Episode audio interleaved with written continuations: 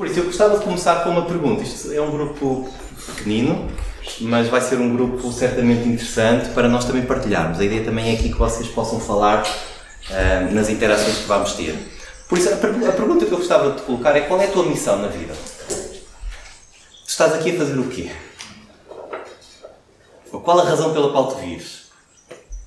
Esta é talvez uma das questões mais vezes feitas ao longo da história da humanidade e para a qual muitas pessoas já tentaram dar resposta. E era esse a primeira, o primeiro desafio que eu gostava de vos colocar. O que é que vocês ouvem nos vossos círculos profissionais, pessoais, na resposta a esta questão? O que é que as pessoas vos dizem? Comer e beber. Comer e beber. Saúde. Ser feliz. É Estamos aqui para ser felizes, para sermos felizes. Mais. Essa aí é, é kantiana, normalmente, É, essa é, resposta. O é. comer e beber também deve estar ali no top. Mais. E saúde também está no top. Saúde, não é? Nós estamos aqui para ter saúde. Se bem que quem come e bebe, depois a saúde. Eu gosto de ajudar pessoas que necessitam. Há aqui, há aqui muita gente que diz: Eu estou aqui para ajudar o próximo, para ser útil. Boa. O que é que ouvem mais? Alguns dizem que é para melhorar, já ouvi. Pois, Sim, que acreditam em outras. melhorar, não é? Para, para subir de estágio. Mais alguma? Na escola? Não se pensa nisso, só se pensa em, em cromos na escola. Qual é a tua resposta a esta pergunta? O que é que tu respondes? Não tens que o dizer, fica entre ti e Deus. Ah, nenhuma destas respostas que nós, que nós acabamos de ouvir ah, se compara em profundidade e mesmo em clareza com aquela que a palavra do Senhor nos mostra. Nós podemos abrir em 1 Coríntios e vamos ver o que é que a palavra do Senhor nos diz. Qual é a resposta a esta questão? Eu vivo para quê? 1 Coríntios 10 e pedir a alguém que pudesse ler este versículo. 10, 31. Um daqueles versículos bons para guardarmos no coração e na mente e memorizarmos. O que é que diz 10, 31? Portanto, quer comam, quer bebam, quer façam qualquer outra coisa, devem fazer tudo para dar glória a Deus. Olha, nem de propósito. Comer e beber. Não é? Quer comam, quer bebam, quer façam qualquer outra coisa. E o que é que é esta qualquer outra coisa? Olha, a sardinhada, jogar futebol, ir à praia, passear. Em tudo isso, o que a palavra nos adverte e nos instrui é que em tudo o que fizermos, façamos isso para a glória de Deus. John Piper é um pastor e teólogo norte-americano muito conhecido por, ao longo das últimas décadas, ele estudar isto, a questão do viver para a glória de Deus. O que é que é o viver para a glória de Deus? Ele, ao longo destas décadas, tem chegado a várias conclusões e uma delas, que ele tem concluído que a palavra do Senhor, sobretudo, através da carta de Paulo aos Filipenses, nos ensina, é de que aponta-nos a verdade de que Deus é mais glorificado quanto mais satisfeito tu estás nele. Deus é mais glorificado, recebe mais glória quanto mais satisfeito tu e eu estamos nele. Já vamos agora entrar aqui um bocadinho mais, mais a fundo. O que a palavra do Senhor nos ensina é que quanto mais eu estou satisfeito em Jesus, não propriamente nas coisas que Ele me dá, mas nele, quanto mais eu estou satisfeito nele, mais Deus recebe a glória. Por isso, eu e tu glorificamos verdadeiramente a Deus quando Deus e não as suas bênçãos são tudo para mim. Quando Deus e não as suas bênçãos são tudo para mim. Mas qual é a tendência em nós? É nós glorificarmos a Deus quando quê? Quando recebemos chuvas de bênçãos. É inato ao ser humano. E quando nós deixamos de receber chuvas de bênçãos, o que é que acontece? Nós estamos satisfeitos em Jesus? Nem sempre. Nós reclamamos e vemos na, palavra de Deus não nos esconde isso. Muito- muitas pessoas reclamaram, muitas voltaram, voltaram as costas a Deus. Porquê? Porque Deus não estava a dar aquilo que as pessoas achavam que mereciam pelos seus feitos. Mas isto não é bíblico. Que a Bíblia nos diz é que quando eu e tu não temos nada e estamos satisfeitos em Deus, Deus recebe a glória. E por isso eu tenho três questões para ti, nesta manhã. Para ti e para mim. A primeira questão é: quem é que crê na mensagem de que tu podes não ter nada na tua vida, mas ter apenas Jesus? Imagina que não tens nada, só tens apenas Jesus. E mesmo assim, tu seres a pessoa mais incrivelmente satisfeita, realizada e feliz. Quem crê nesta mensagem? Podes não ter nada, só apenas Jesus, e mesmo assim ser a pessoa incrivelmente satisfeita. Quem acredita? Eu acredito. Podem pôr a mão no. Ok? Quem não quiser, não coloca. Ok? Isto é mesmo entre vocês e Deus. Segunda questão. Quem crê na mensagem de que tu não precisas somar, conquistar ou adquirir nada mais na tua vida, porque Jesus já é tudo para ti. Ou seja, já, Jesus já te preencheu tanto que já nem há espaço para mais nada. Ou seja, tu já não precisas de alcançar objetivos porque Jesus já é tudo para ti. Quem é que acredita também nesta mensagem? Pode. E quem crê na mensagem de que tu não precisas de receber mais admiração ou mais aceitação dos outros para te sentires amado e especial porque já recebes de Deus tudo isso. Ou seja, já és tão aceite, já és tão amado por Deus que está tudo tão preenchido que já não entra mais nada. Tu não precisas que os outros digam que tu és uma boa pessoa. Tu não precisas que os outros digam: Olha, tu foste mesmo bom, tu és mesmo impecável, tu és fantástico, porque a aceitação que nós recebemos de Deus já nos preenche. Então, quem é que levantou a mão a estas perguntas? Pode-se. Ok? Para vocês que levantaram a mão, tenho uma questão. Ok? Quem não levantou está safo. Mas quem levantou agora tem uma questão. O que é que tu tens feito com essa mensagem que crês? Se é verdade que eu creio que é verdade e nós queremos que é verdade esta mensagem, esta mensagem tem de ser anunciada, porque as pessoas à nossa volta estão desesperadas, como diz o livro de Eclesiastes, a correr atrás do vento, a correr atrás de coisas que elas acham que as vai preencher, mas que quando as atingem é tudo inútil e é tudo vão. E elas estão perdidas. As pessoas à nossa volta, vizinhos, amigos, colegas, família, certamente, estão à procura disso. E o que elas precisam de saber é que nós falemos destas boas notícias, é que nós lhes possamos dizer: olha, Deus é real, não é uma história. Deus mudou a minha vida. Jesus é o caminho que tu estás à procura. Jesus é a verdade no meio de tantas verdades que tu procuras acreditar. Jesus é a vida, é aquilo que te vai trazer a verdadeira vida. Mas que precisas de te arrepender. Precisas de mudar de vida. Por isso, hum, Deus quer falar sobre isto hoje, a cada um de nós. Deus quer nos desafiar a esta palavra, que é o evangelismo, que é uma das palavras que define aquilo que é contar as boas notícias de Jesus. A Bíblia é repleta, e sobretudo se formos ler o livro de Atos, vemos um livro repleto de discípulos e pessoas impactadas por Jesus a contar as boas notícias de Jesus a outros. Então temos essa, essa função, mas esta função é para quem? Para os pastores? Todos. Sim ou não? Para o pastor Ismael, que é paz, portanto tem que evangelizar. Para os missionários, para quem tem o dom de evangelismo, e temos na igreja várias pessoas com o dom de evangelismo, e ontem várias pessoas foram. Ou para mais quem? Quem é falta aqui na lista, para além destes três? Para quem? Todos. Estamos todos convocados, não para a seleção, mas para algo ainda mais espetacular que a seleção. Para este reino do Deus, de Deus que nunca vai ter fim. E, e é muito curioso porque, pegando no livro de Atos, recordam-se do que é que Pedro e João, lembram-se que Pedro e João foram presos, foram levados ao Sinédrio, foram questionados, eh, e os membros do Sinédrio disseram assim: Vocês nunca mais, nunca mais falem no nome de Jesus. E eles foram açoitados, foram ameaçados. E o que é que eles disseram aos, aos membros do Sinédrio? Vamos falar. Nós não podemos deixar de falar das coisas que vimos e ouvimos. Ou seja, a mensagem de Jesus tinha impactado tanto a vida deles que era impossível eles conseguirem conter esta mensagem dentro. Esta mensagem explodia dentro do coração deles, eles tinham que falar. Eles tinham que falar porque tinha mudado a vida deles. Mas a tendência em nós é qual? Esconder. Eu gosto muito deste, deste autor, o Craig Rochelle. Ele escreveu este livro, Cristão Ateu. E, e o Craig Rochelle é muito autêntico na forma de escrever. Se já ouviram palestras, podcasts e já poderão ter lido alguns livros.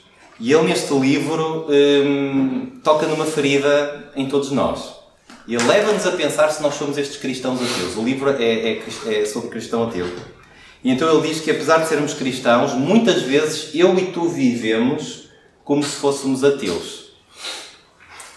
Alto lá, cristão e ateu, mas isso são coisas muito diferentes. Então ele explica um bocadinho mais em profundidade. Ele diz que o cristão ateu é aquele que sabe que Deus, o céu e o inferno são realidade, mas vivem como se não acreditassem. Estão a perceber? Eu, o céu é verdade? É verdade. O inferno é verdade? É. Jesus ama-te? É verdade. E então, isso muda a tua vida? Tu falas disso a alguém? Tu alegras-te nisso? Não. E então, este é o tipo de cristão ateu. Pode ser eu, pode ser tu, podemos ser nós em alguns momentos da nossa vida.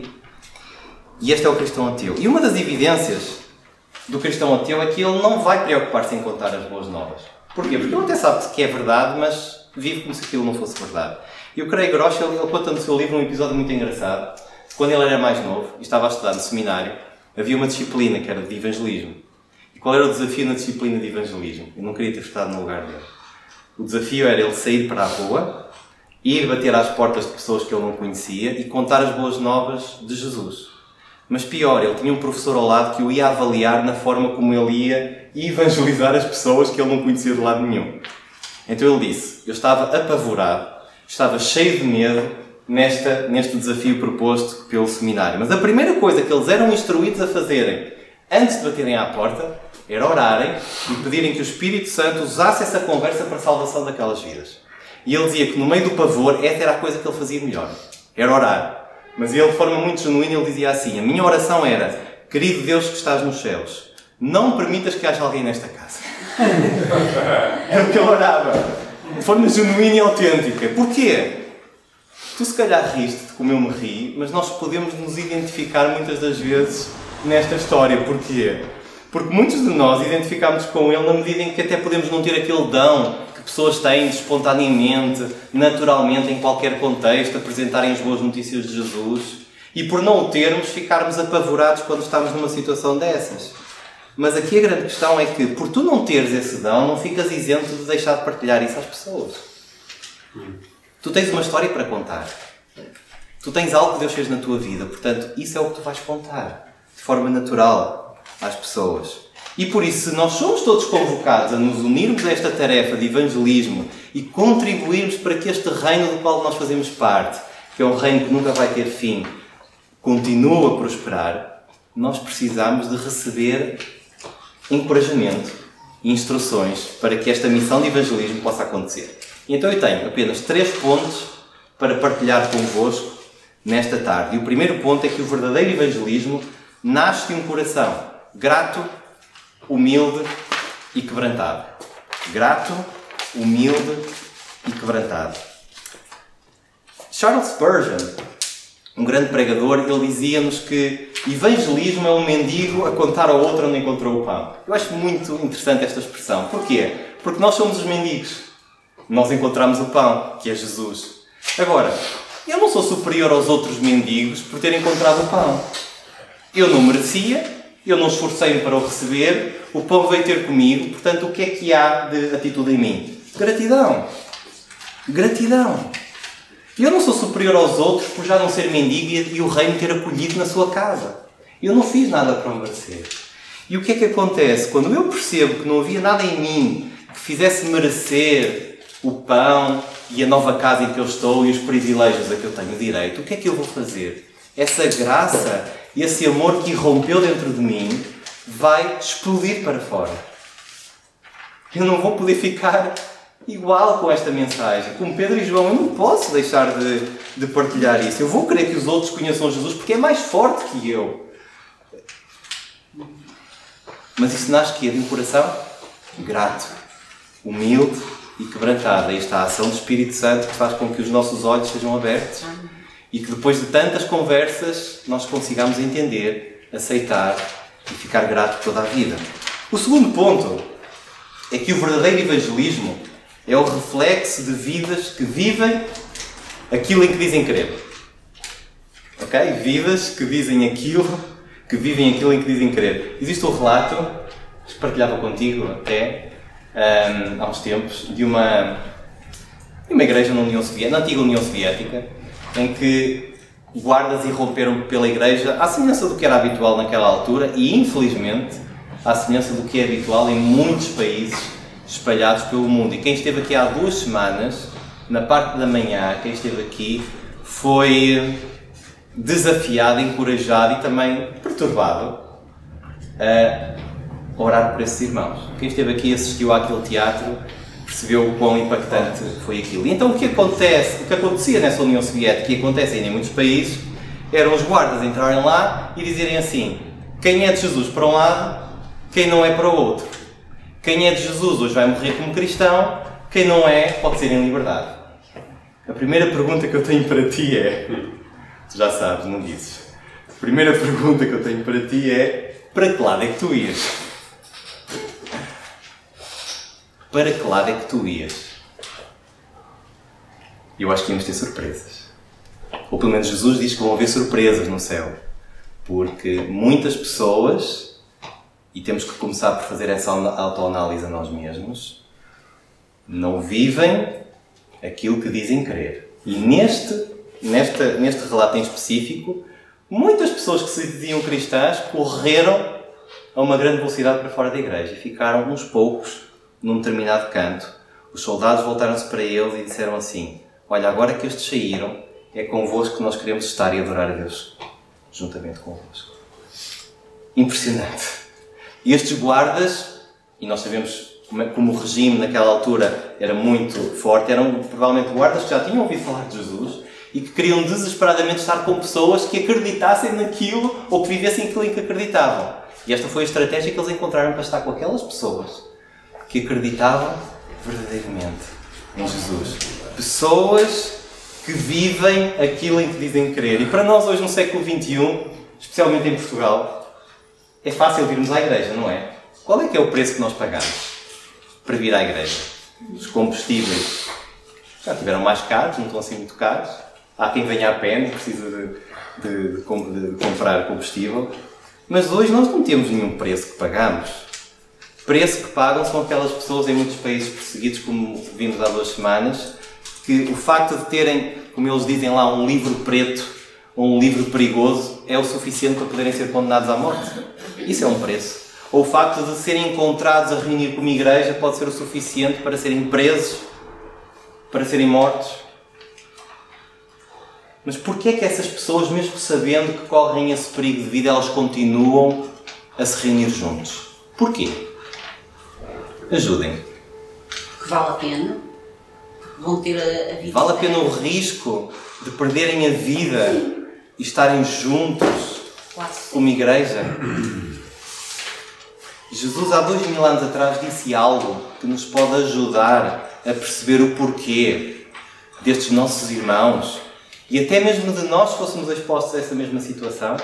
Deus sabe o coração de cada um de se arriscarem. Jesus disse em Lucas 14, 26: Se alguém deseja seguir-me, se alguém deseja seguir-me, ninguém é obrigado, e ama ao seu pai, à sua mãe, à sua esposa, aos seus filhos, aos seus irmãos e irmãs e até mesmo a sua própria vida mais do que a mim, o que é que Jesus diz? Não pode ser meu discípulo. Epá, Jesus colocou a fasquia lá em cima. Ele não podia ter criado aqui um ponto intermédio, assim, uma fase. Quem quiser ser 30% discípulo faz isto, 60% faz isto. Como às vezes o espectro, não é? Que as pessoas vão e compram assim packs. Não, ou é tudo ou é nada. Não há evangelho açucarado aqui para negociar com, com, no, com o nosso humanismo.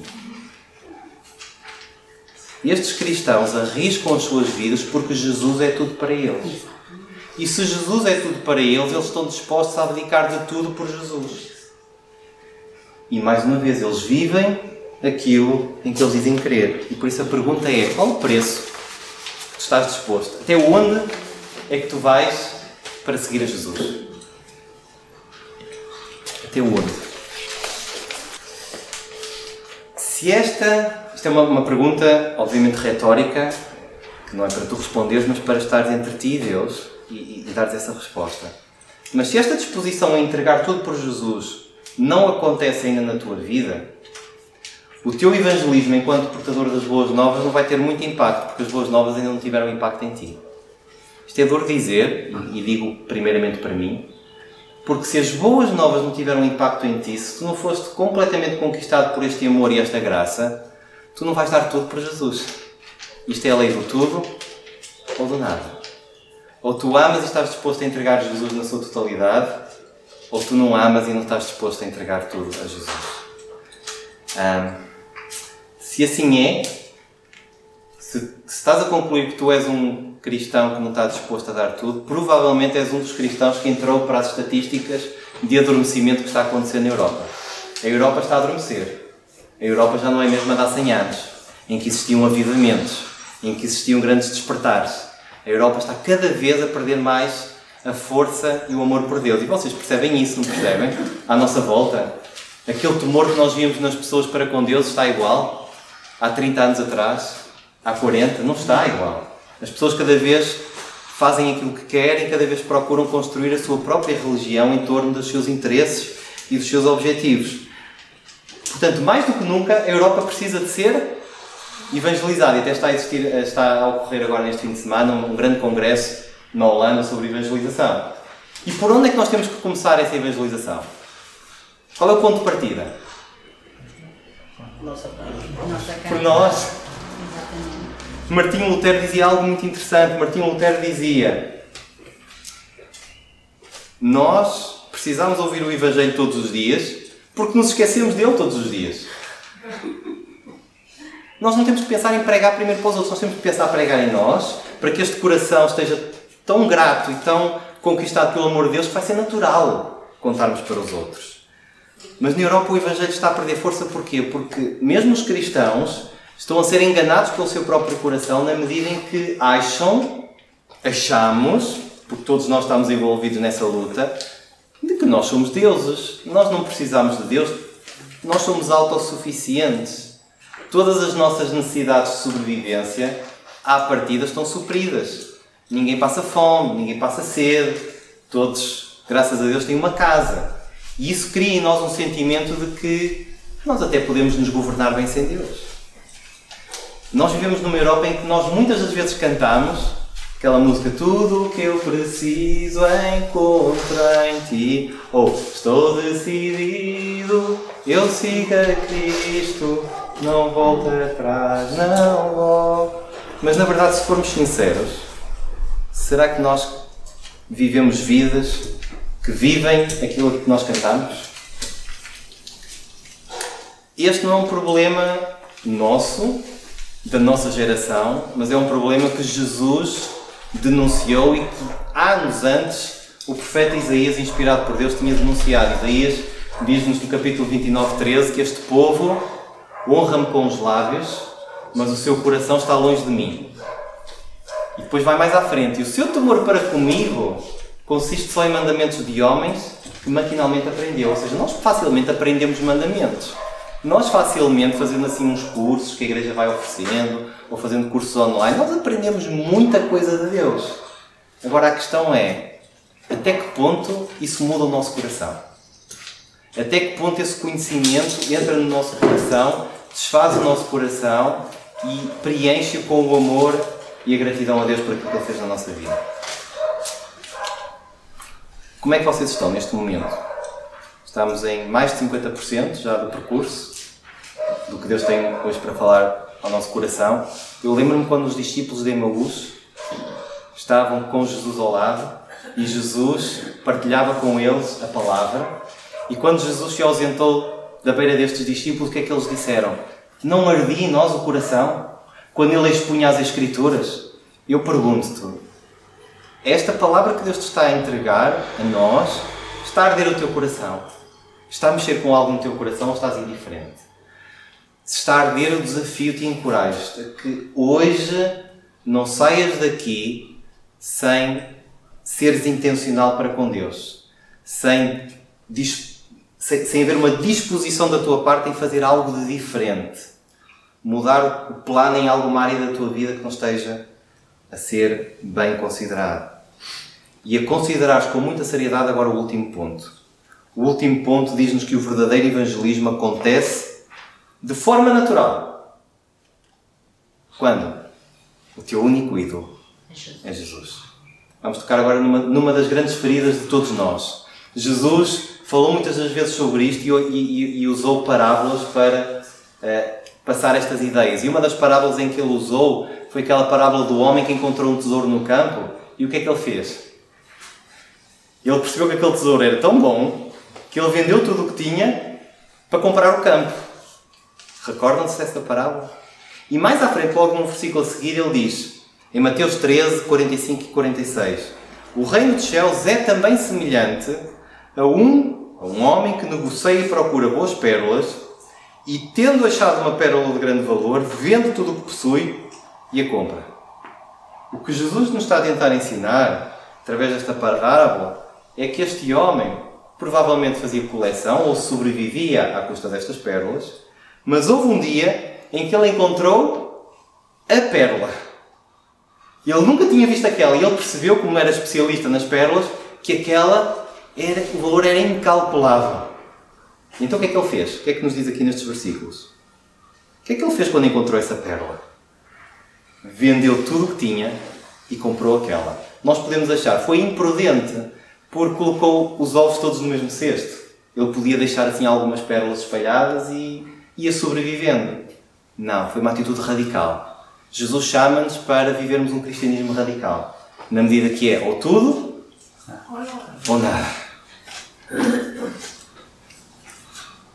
E enquanto nós, cristãos, século XXI, na Europa, estivermos confortáveis a colecionar pérolas e desprezarmos a pérola, nós nunca vamos evangelizar. E este é o drama. Ou melhor, até podemos evangelizar, mas depois do objetivo A, B, C e D ser cumprido, o E, o F, G, H, I, J, K, L, X, o Y e o Z. Que, digam-me vocês, conseguimos preencher os objetivos todos na nossa vida? Ainda que preenchêssemos, a mentalidade que existe muitas das vezes em nós, aquilo para o qual nós somos muitas das vezes uh, incentivados, é ok, eu vou evangelizar, mas pá, se não me custar muito, ou se não tiver que ser envergonhado, é assim, perder a minha reputação. Hoje em dia, falar de Jesus é assim um bocadinho antiquado. Isto é um cristão ateu. Se nós querermos verdadeiramente naquilo que acreditamos, nós vamos viver e nós não vamos guardar estas palavras para nós. E isto não se chama cristianismo, isto chama-se humanismo cristão. Primeiro eu vou buscar a minha parte, a minha glória, e depois a glória de Deus. E não é isso para o qual Deus te chama. Deus chama-nos para buscarmos Ele em primeiro lugar e a sua justiça e todas as outras coisas vão ser acrescentadas. E porquê é que o nosso coração é assim tão seduzido para outras pérolas? Não era tão fácil que assim que nós encontrássemos a pérola, Jesus, ficássemos agarrados a Jesus e não nos soltássemos daquele ponto? Porquê? Ajudem-me. Porquê é que nós ficamos tão fascinados com as outras pérolas se esta pérola é tão impactante, é tão. nos transformou tanto? Porquê? O que é que o pecado faz em nós? O pecado leva-nos a pensarmos como o diabo no jardim do Éden disse a Eva: Olha, se tu comes aquele fruto, tu vais subir de nível, tu vais para outro patamar, tu vais receber coisas que não tens. E o que é que Eva pensou? Olha, não é má ideia. Isto até é bonito, esta árvore até tem bom aspecto.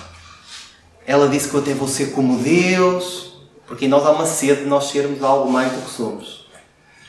E o, o, pecado, juntamente com o nosso coração, que a Bíblia diz que é enganoso e desesperadamente corrupto, o que é que faz? Faz criar a ilusão de que se nós nos agarrarmos a determinados pontos à nossa volta, nós vamos ser mais do que somos. E esse é o grande engano. Há muitas pérolas e o grande problema é que o nosso coração até pega em boas pérolas, como por exemplo filhos, ou família, ou trabalho, ou férias, ou coisas tão boas que nós podemos desfrutar na vida, mas o que é que o nosso coração pega? Pega nessas coisas e considera os objetivos únicos de vida. O nosso coração diz-nos: olha, olha aqui pérolas pelas quais vale a pena tu investires a tua vida. E o nosso coração tem uma capacidade, que é de tornar estas coisas ídolos. E o que nós sabemos é que os ídolos o que é que são? É um problema já desde o início, e a Bíblia, desde o início, desenvolve esta, este conceito de idolatria, mas ídolos são basicamente coisas mais importantes para nós do que Deus. Ou coisas que absorvem o nosso, o nosso coração e imaginação mais, mais do que Deus. Coisas das quais tentamos obter aquilo que só Deus nos pode dar. Acabam por ser o quê? Pérolas que fazem-nos ofuscar a verdadeira pérola. E o problema da idolatria não é fora da igreja. O que é que vocês acham? É fora da igreja? Não. Onde é que a idolatria existe? Todo lado. Em todo lado. Foi a resposta de manhã. Portanto, à nossa volta estamos cheios de idolatria. Quando entramos cá dentro, a idolatria desaparece. Sim ou não? Não. Não. O problema da idolatria está no nosso coração. E infelizmente muitas vezes até ouvimos pregar em muitos púlpitos uh, teologias da prosperidade, por exemplo, de vem Jesus e vai ser rico. Mas também há agora uma nova teologia para além da prosperidade. Não sei se já ouviram, a teologia da felicidade. Venha Jesus, Jesus vai te tornar feliz, realizado. O que nós sabemos, e Deus pode ter como plano na tua vida, até poder ser rico e até poder ser feliz. Eu até de manhã estava a dizer: se for isso contigo, diz-me que eu quero ser teu amigo. Se Deus quiser isso para a tua vida, e vamos juntos passear e vamos para casa. E não há mal nenhum nisso, apesar de que a riqueza, como a Bíblia nos adverte, é perigosa na medida em que o nosso coração pode ser seduzido para a ideia de que não precisamos de Deus e que dependemos de nós mesmos. Mas aqui a ideia é que quando isso se torna um objetivo único de nossa vida, facilmente se torna um ídolo e Deus fica de lado. Mas Jesus fala-nos uma mensagem completamente oposta. Jesus disse em João 15, versículo 18 e 19: Se o mundo vos odeia, sabei que primeiro do que a vós outros me odiou a mim. Se vós fosseis do mundo, o mundo amaria o que era seu. Como todavia não sois do mundo, pelo contrário dele vos escolhi, por isso o mundo vos odeia.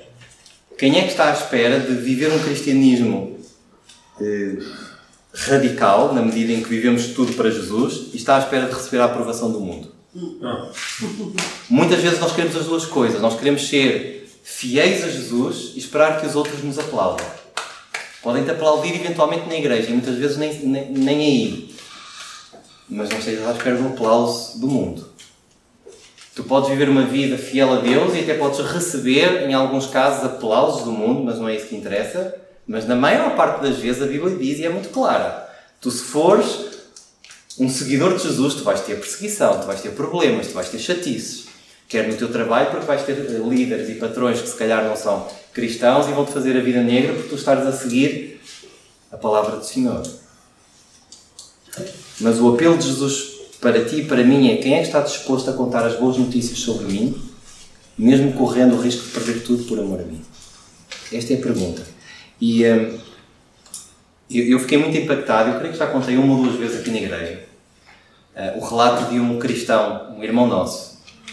A última vez que o ouvi, há uns anos, também já conheces a história. Eles já conhecem a mensagem toda porque eu vou partilhando com eles, estou a preparar a mensagem, eles são os primeiros a ouvirem no nosso culto doméstico. Uh, este homem, este cristão nigeriano, foi alvo de uma rusga num, num dia da sua, da sua, semana, normal, como qualquer outro, e, e foi alvo da rusga do Boko Haram. Boko Haram é uma milícia radical islâmica que procura, pela força, como veem aqui por esta imagem, converter toda a Nigéria ao islamismo. Eles não estão lá para brincadeiras. Eles também são radicais. Ou é tudo, ou é nada. E houve um dia em que eles chegaram à casa dele e disseram assim: Olha, se tu continuares como cristão, vais continuar a viver, mas sem a tua família. Se tu quiseres te converter ao islamismo, tu podes seguir em liberdade com a tua família. E então eles infligiram aquilo que é uma das maiores torturas e estratégias que eles usam, que é não matam o cristão, mas matam os familiares do cristão com ele a ver, para que ele guarde na memória todo esse trauma por seguir a Jesus. E tem a raiva do próprio Deus por ter permitido. E criar revolta e criar amargura. E ele naquele dia, conta-nos ele no testemunho, que ele teve que decidir. Aqueles filhos e aquela esposa eram boas pérolas que ele tinha. Eram pérolas que eram uma bênção dada, dadas por Deus a ele. Mas ele tinha uma pérola que preencheu o seu coração de tal forma que ele não foi capaz de abdicar dessa pérola pelas outras pérolas. Ele sabia, ele tinha esperança que ele um dia iria estar com os seus filhos e a sua esposa eternamente. E que o mundo, como a palavra do Senhor diz-nos, é passageiro. E ele teve a coragem. Alguém que já está a pôr a mão na testa, ele teve a coragem. Nós podemos até achar radical. Não podia abrir ali um parênteses e dizer, ok, eu continuo a ser cristão, mas só depois de eles saírem. Mas ele não estaria a honrar Jesus que deu tudo por ele e que abdicou do céu e deixou toda a sua glória para vir morrer por nós, pelos nossos pecados e que foi até ao final, sem nunca ter aberto um parênteses ao longo dos seus 33 anos de ministério cá na Terra. E este homem disse que perdeu a sua esposa e os seus filhos, mas que tem um tesouro incalculável dentro dele. E ele, na verdade, não está sozinho, está com Deus. E Deus o tem abençoado e recompensado ao longo da sua vida eternamente. Este homem é como Jim Elliot. Jim Elliot, há umas décadas atrás, não sei se já leram o livro de Jim Elliot, um famoso missionário que, juntamente com os seus outros quatro amigos missionários, foi assassinado de uma forma cruel uh, por, uh, pelos índios Alcas do Equador de uma tentativa falhada de pregarem o Evangelho. Uh, estes jovens tinham uma paixão pelo Evangelho e eles queriam que o Evangelho, estas boas notícias, chegassem a pessoas que nunca tinham ouvido falar de Jesus. E então eles tentaram várias aproximações amigáveis com estes uh, índios, pelo avião, entregavam vários presentes durante muito tempo. E quando eles perceberam que estava a existir alguma amizade, eles decidiram ganhar coragem e pisar a ilha e começar a falar deles. Mas mal eles pisaram a ilha e começaram a ir ao encontro deles, eles foram assassinados. Brutalmente assassinados. E muitos podem questionar, mas porquê? Porquê é que permitiram? Foi, foi tudo em vão? Não foi tudo em vão. Hoje nós temos pessoas que foram impactadas pelo amor, não somente dos missionários, mas da esposa deste missionário, Elizabeth Elliot, que mesmo depois de ter, ter recebido a notícia que o seu marido tinha sido brutalmente assassinado, ela não guardou rancor, não guardou amargura, mas dispôs, juntamente com outros missionários, e foi lá, foi falar da graça e do amor de Deus e aqueles índios foram conquistados para Jesus. Nunca é em vão. E o que é que ele nos diz? Jim Elliot, um tempo antes de morrer, ele diz: Não é tolo aquele que abre mão do que não pode reter para ganhar o que não pode perder. Ele tinha a noção que ele ia arriscar a vida dele. Na junta de missões, muitos diziam que era perigoso aquilo que ele ia, fazer. Mas ele estava disposto, porque Deus tinha colocado no seu coração a missão de ir falar àqueles homens. Ele sabia que podia perder tudo o que tinha, mas ele disse: Não é tolo se eu perder isso tudo para ganhar aquilo que eu vou ficar para todo sempre.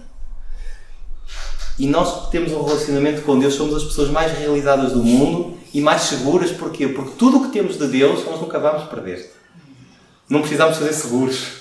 Não precisamos fazer nenhuma proteção porque nós não vamos perder. É nosso porque Deus colocou o seu Espírito Santo como selo para ser nosso. E há muitos anos atrás, muito antes deste cristão da Nigéria, muito antes de Jimmy Elliot, houve um homem chamado Paulo, que inicialmente se chamava Saulo, que disse, em Filipenses 3, 7 e 8, ele disse: O que para mim era lucro, isto considerei perda por causa de Cristo. Sim, considero tudo como perda por causa.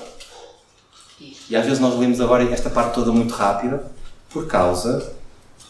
E atentem nesta parte por causa da sublimidade do conhecimento de Cristo Jesus, meu Senhor, por amor do qual perdi todas as coisas e as considero como esterco para ganhar a Cristo. A sublimidade do conhecimento do amor de Cristo mudou a vida de Paulo. Aquilo que falávamos ao início.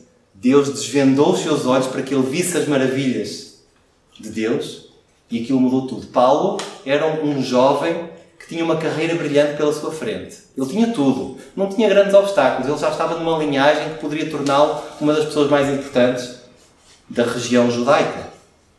E ele deixou tudo.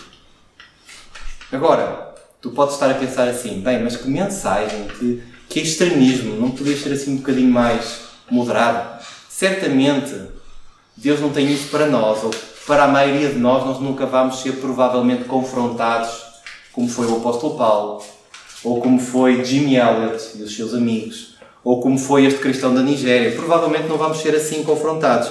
Mas eu estou certo que Deus pergunta algo a ti, como perguntou a mim quando estava a preparar esta reflexão.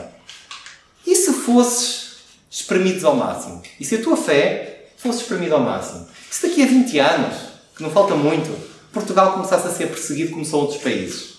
Já começámos a ser um bocadinho perseguidos nas nossas convicções. Estarias disposto a abdicar de todas as pérolas boas que Deus tem trazido à tua vida por Jesus? Esta é uma das questões que eu vou fazendo a mim mesmo e que vou pedindo a Deus coragem e honestidade para que a minha resposta seja sempre afirmativa. Alguém se recorda de qual é o lema da nossa igreja? Para 2023? Está aqui o pastor, não podem. Não falha. Eu sei qual é o problema. De manhã desvendei o problema. O problema é que nós entramos na igreja, estão sempre pessoas simpáticas na porta e tapam lá o roll-up que têm. Será por causa disso? o lema é crescer no amor, na fé e no serviço focados em Cristo. E pegando no serviço, então, que oportunidades de serviço para o evangelismo nós temos aqui na igreja? E, soubemos que ontem um grupo de irmãos, não foi? Andou aí pelas ruas de Irmesino, como já tem sido habitual noutras ocasiões, e esteve a, a, a, contar essas boas notícias. Mas tu podes dizer, eu não tenho o dom de sair pela rua e de falar, então que, que oportunidades é que a igreja te oferece? Uma delas é, tu podes te juntar no sábado de manhã e ficares com esses irmãos e ficas a orar por eles, para que Deus abra o coração das pessoas, para que Deus abra as portas, para que elas recebam o Evangelho. Ou podes orar por missionários que a igreja apoia, ou podes orar pelos missionários que estão espalhados pelo mundo. Olha, podes também evangelizar a começar em casa. Nós falamos muito nisto no curso de casais e no curso de famílias. Fazer o culto doméstico diariamente em casa. A começar pelos teus filhos, a começar pela tua esposa ou pelo teu marido, ou começar pelos tios ou primos ou quem viva contigo. Ou podes convidar pessoas para a igreja ou até para o pequeno grupo. Quem é que tem pequeno grupo aqui? Ok. Que entusiasmo. Quem é que tem pequeno grupo aqui? Gostam de... É que assim, é que se não gostarem do pequeno grupo, os que não têm, pensam que, epá, não estou a perder nada. Não, o pequeno grupo é fantástico. É um ambiente espetacular para nós trazermos pessoas, mais informal e podermos partilhar naturalmente o que Deus tem feito. Ou até podes servir em evangelismo em, em eventos, se fores bom para, para as artes, se fores bom a, a cantar ou a tocar, ou até mesmo na logística, não é? Na logística, na organização. Ou até mesmo podes ser disposto por Deus a ir como o Flavinho e Marcelo, que estão em Santo Tomé. Podes não ir de forma duradoura, olha, o Gaspar foi lá de forma pontual, também podes ir como o Gaspar e ficar alguns irmãos que querem ir, não é?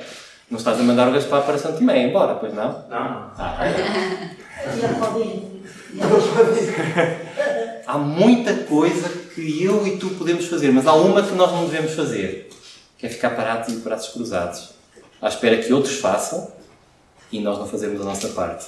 Porque, mais uma vez, nós não podemos deixar de falar das coisas que temos visto e ouvido. E para terminarmos, o resumo de hoje é: quando tu e eu temos um coração grato, humilde e quebrantado, e vivemos aquilo em que dizemos crer, e olhamos para Jesus como o único ídolo, nós vamos evangelizar mesmo que não tenhamos o dom para evangelizar. E porquê?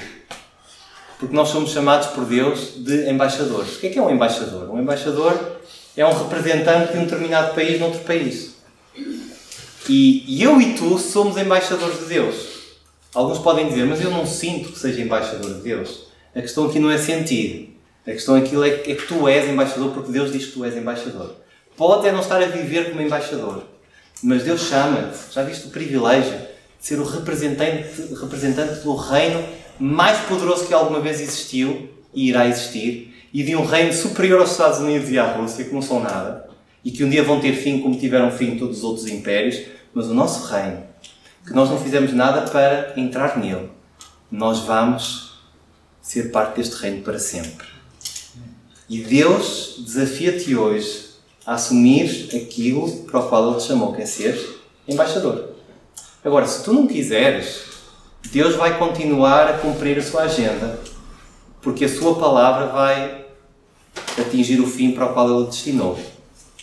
Mas tu poderás chegar ao final da tua vida decepcionado e frustrado, porque não cumpriste o propósito que Deus tinha para ti.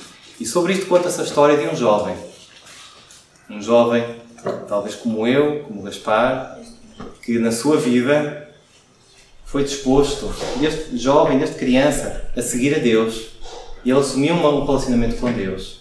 Mas existia uma pérola dentro dele, um, uma disposição de querer ser algo mais na sua vida. E então ele começou a enverdar pela carreira militar. E o seu grande objetivo era um dia chegar ao final da sua vida e ter vivido uma carreira militar de grande sucesso. E conta-nos este homem, porque já foi um testemunho quando ele era idoso, que quando chegou ao final da sua vida, depois de vários esforços, depois de atingir feito atrás de feito, que preencheu o seu casaco com medalhas e distinções. Ele dizia que o seu casaco já era pequeno para tantas medalhas. Ele disse no final que tinha trocado, trocaria, se fosse possível, a sua carreira de militar e de soldado para ter sido um soldado de Cristo. E ele percebeu, como dizem Eclesiastes, que tudo aquilo que era feito fora de Deus era em vão e era como correr atrás do vento. E porquê? Ele dizia que não tinha vivido a sua vida de militar para a glória de Deus. Ele poderia ter feito isso e estava tudo bem. Deus chama militares, Deus chama médicos, professores, operários, donas de casa. Ele poderia ter feito isso para a glória de Deus, mas ele usou a sua vida para a sua própria glória. E ele terminou a vida frustrado por ter percebido que tinha falhado redondamente aquilo para o qual Deus tinha chamado.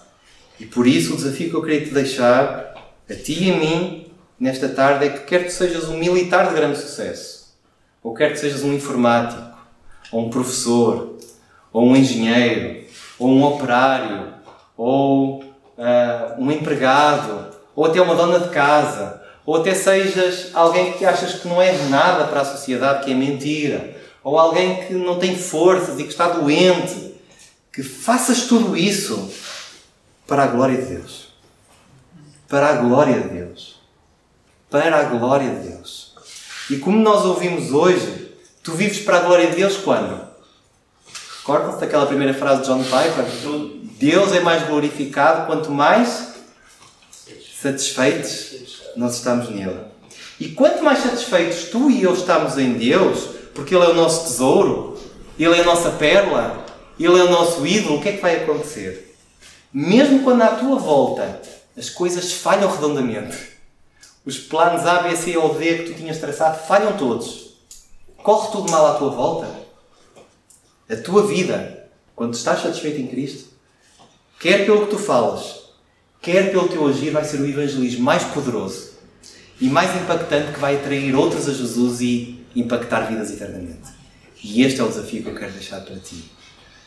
Satisfeito em Cristo, independentemente do que venha a acontecer, viver para a glória de Deus. Por isso, qual é o nosso propósito na vida?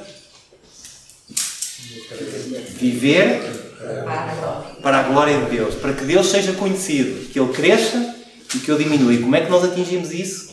Quanto mais satisfeitos estivermos em quê? Em Ele. Não somente nas coisas que Ele nos dá, mas sobretudo nele. Que Deus nos abençoe e que esta palavra, para aqueles que ouviram e já receberam mais 30%, continue.